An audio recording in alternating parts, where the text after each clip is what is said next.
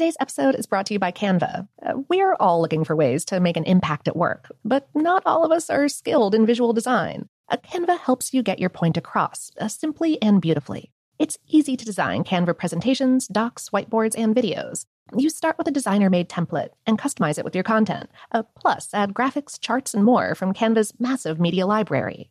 Whatever department you work in, Canva is perfect for any task sales decks, hiring docs, marketing brainstorms, employee videos, you name it. Anyone at work can design with Canva. Start designing today at canva.com. Designed for work. This episode is brought to you by Technically Speaking, an Intel podcast. When you think about the future, what kind of technology do you envision? Whatever the future holds, artificial intelligence will undoubtedly be at the heart of it all.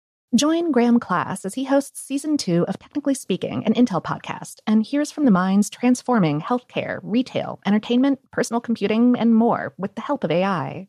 Tune in every other Tuesday and explore the latest technology that's changing our world today and creating a more accessible tomorrow. Listen to Technically Speaking, an Intel podcast on the iHeartRadio app, Apple Podcasts, or wherever you get your podcasts. AT&T connects an ode to podcasts. Connect the alarm. Change the podcast you stream. Connect the snooze. 10 more minutes to dream. Connect the shower. Lather up with the news. Sports talk, comedians, or movie reviews. Connect with that three hour philosophy show. Change the drive into work in traffic so slow. Connect the dishes to voices that glow. Thank you to the geniuses of spoken audio. Connect the stories. Change your perspective. Connecting changes everything. AT&T. Okay, picture this. It's Friday afternoon when a thought hits you. I can spend another weekend doing the same old whatever, or I can hop into my all-new Hyundai Santa Fe and hit the road. With available H-Track all-wheel drive and three-row seating, my whole family can head deep into the wild. Conquer the weekend in the all-new Hyundai Santa Fe. Visit HyundaiUSA.com or call 562 for more details. Hyundai, there's joy in every journey. I'm Katya Adler, host of The Global Story. Over the last 25 years, I've covered conflicts in the Middle East, political and economic crises in Europe, drug cartels in Mexico. Now I'm covering the stories behind the news all over the world in conversation with those who break it. Join me Monday to Friday to find out what's happening, why, and what it all means. Follow the global story from the BBC wherever you listen to podcasts.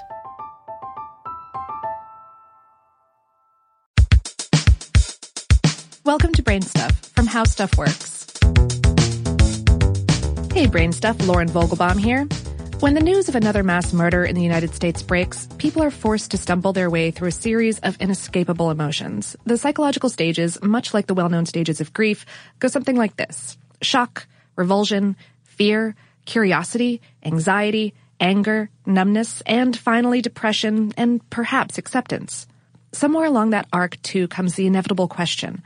Was it terrorism? The question is way more easily asked than answered. That's partially because the legal definition of the word terrorism is as murky as the motivations of the people who commit these drastic crimes. We talked with Dr. Jane Cramer, a professor of political science at the University of Oregon. She told us Every terrorism textbook and every terrorism class begins with the definition problem. Most people have to be satisfied with no definition. The Merriam-Websterizing of the term terrorism has become so tricky, in fact, so fraught with politics and legal pitfalls, that even after decades of trying, the United Nations can't come up with an agreement on what constitutes terrorism, or what a terrorist is. That's not all that surprising, maybe, considering that what one group might call a cowardly and despicable act, another might term a patriotic or even holy duty. At least within the borders of the United States, the legal definition seems a little less troublesome. Several federal laws list some variation of the terms, but the U.S. Code of Federal Regulations defines terrorism as the unlawful use of force and violence against persons or property to intimidate or coerce a government, the civilian population, or any segment thereof in furtherance of political or social objectives. Still, even among Americans, it's not that easy. When an avowed white supremacist killed nine black members of a church in Charleston, South Carolina on June 17th of 2015, it was immediately considered by most as a hate crime and a terroristic act. But then FBI Director James Comey wouldn't call it terrorism. In a press conference three days after the shooting, he said, Terrorism is violence done or threatened in order to try to influence a public body or citizen, so it's more of a political act. Again, based on what I know, I don't see it as a political act. The unwillingness to immediately flag people like this perpetrator as terrorists, or even the Las Vegas shooter who killed 58 and wounded another 500 plus on October 1st of 2017, can rankle those who see the issue often falling along racial and religious lines.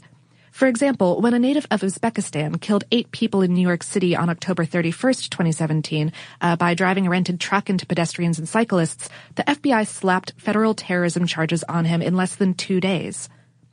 Officially tagging acts like this as terrorism, or not, requires thought toward the legal and moral implications. For example, no terrorism charges were filed against Army Major Nidal Hasan, who killed 13 people at Fort Hood, Texas in 2009, even though Hasan told investigators that he shot the soldiers because they were, quote, going against the Islamic Empire, according to the New York Times. The reasoning, the Army could more easily and swiftly try him on charges of murder and attempted murder without the hassle of proving he was a terrorist. Hasan is now in Fort Leavenworth, Kansas, awaiting execution after being convicted of 13 counts of murder and 32 counts of attempted murder. Without designated Hasan a terrorist, though, his victims can't get combat related benefits or receive Purple Hearts because the attack was considered workplace violence and not combat. The labeling or specific not labeling of terrorists isn't a particularly new phenomenon. More than 30 years ago, then President Ronald Reagan pushed a foreign policy that included financial backing for a group of so-called freedom fighters in Nicaragua, the Contras. Some accused the United States of state-backed terrorism. Many other presidents and heads of state all over the world have taken similar steps in the name of national interest. The objection to calling someone a terrorist lies largely within the word itself, terrorism. Dr. Cramer said, it's a loaded term. It's meant to make somebody evil. When everybody, after this last incident, notices that Trump wouldn't use terrorism after Charlottesville, uh, where a white supremacist killed counter-protester Heather Heyer on August 12th of 2017, and immediately uses it after New York, it was like, wow, we only use it for Muslim or dark-skinned people. That's why this is coming up all the time. It's loaded. It's probably not surprising that many politicians, not just the president, use the concept of terror as a way to influence minds and gain votes. The defeat of the terrorist Islamic State was a big issue in the 2016 election. Immigration reform has also been tied to keeping terrorists from our shores. Dr. Cramer said, that's why politicians use the word, but academics try not to. They're trying to win supporters and make sides. Academics are trying to analyze things. That's the difference.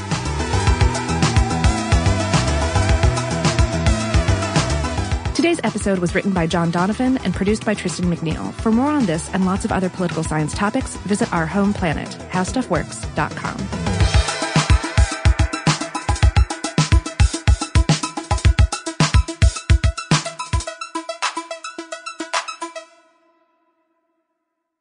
Today's episode is brought to you by Canva. Uh, we're all looking for ways to make an impact at work, but not all of us are skilled in visual design. A Canva helps you get your point across, uh, simply and beautifully. It's easy to design Canva presentations, docs, whiteboards, and videos. You start with a designer made template and customize it with your content. Uh, plus, add graphics, charts, and more from Canva's massive media library.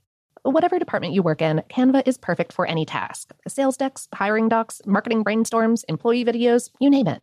Anyone at work can design with Canva. Start designing today at canva.com. Designed for work. I'm Katya Adler, host of The Global Story. Over the last 25 years, I've covered conflicts in the Middle East, political and economic crises in Europe, drug cartels in Mexico. Now I'm covering the stories behind the news all over the world in conversation with those who break it. Join me Monday to Friday to find out what's happening, why, and what it all means. Follow the global story from the BBC wherever you listen to podcasts.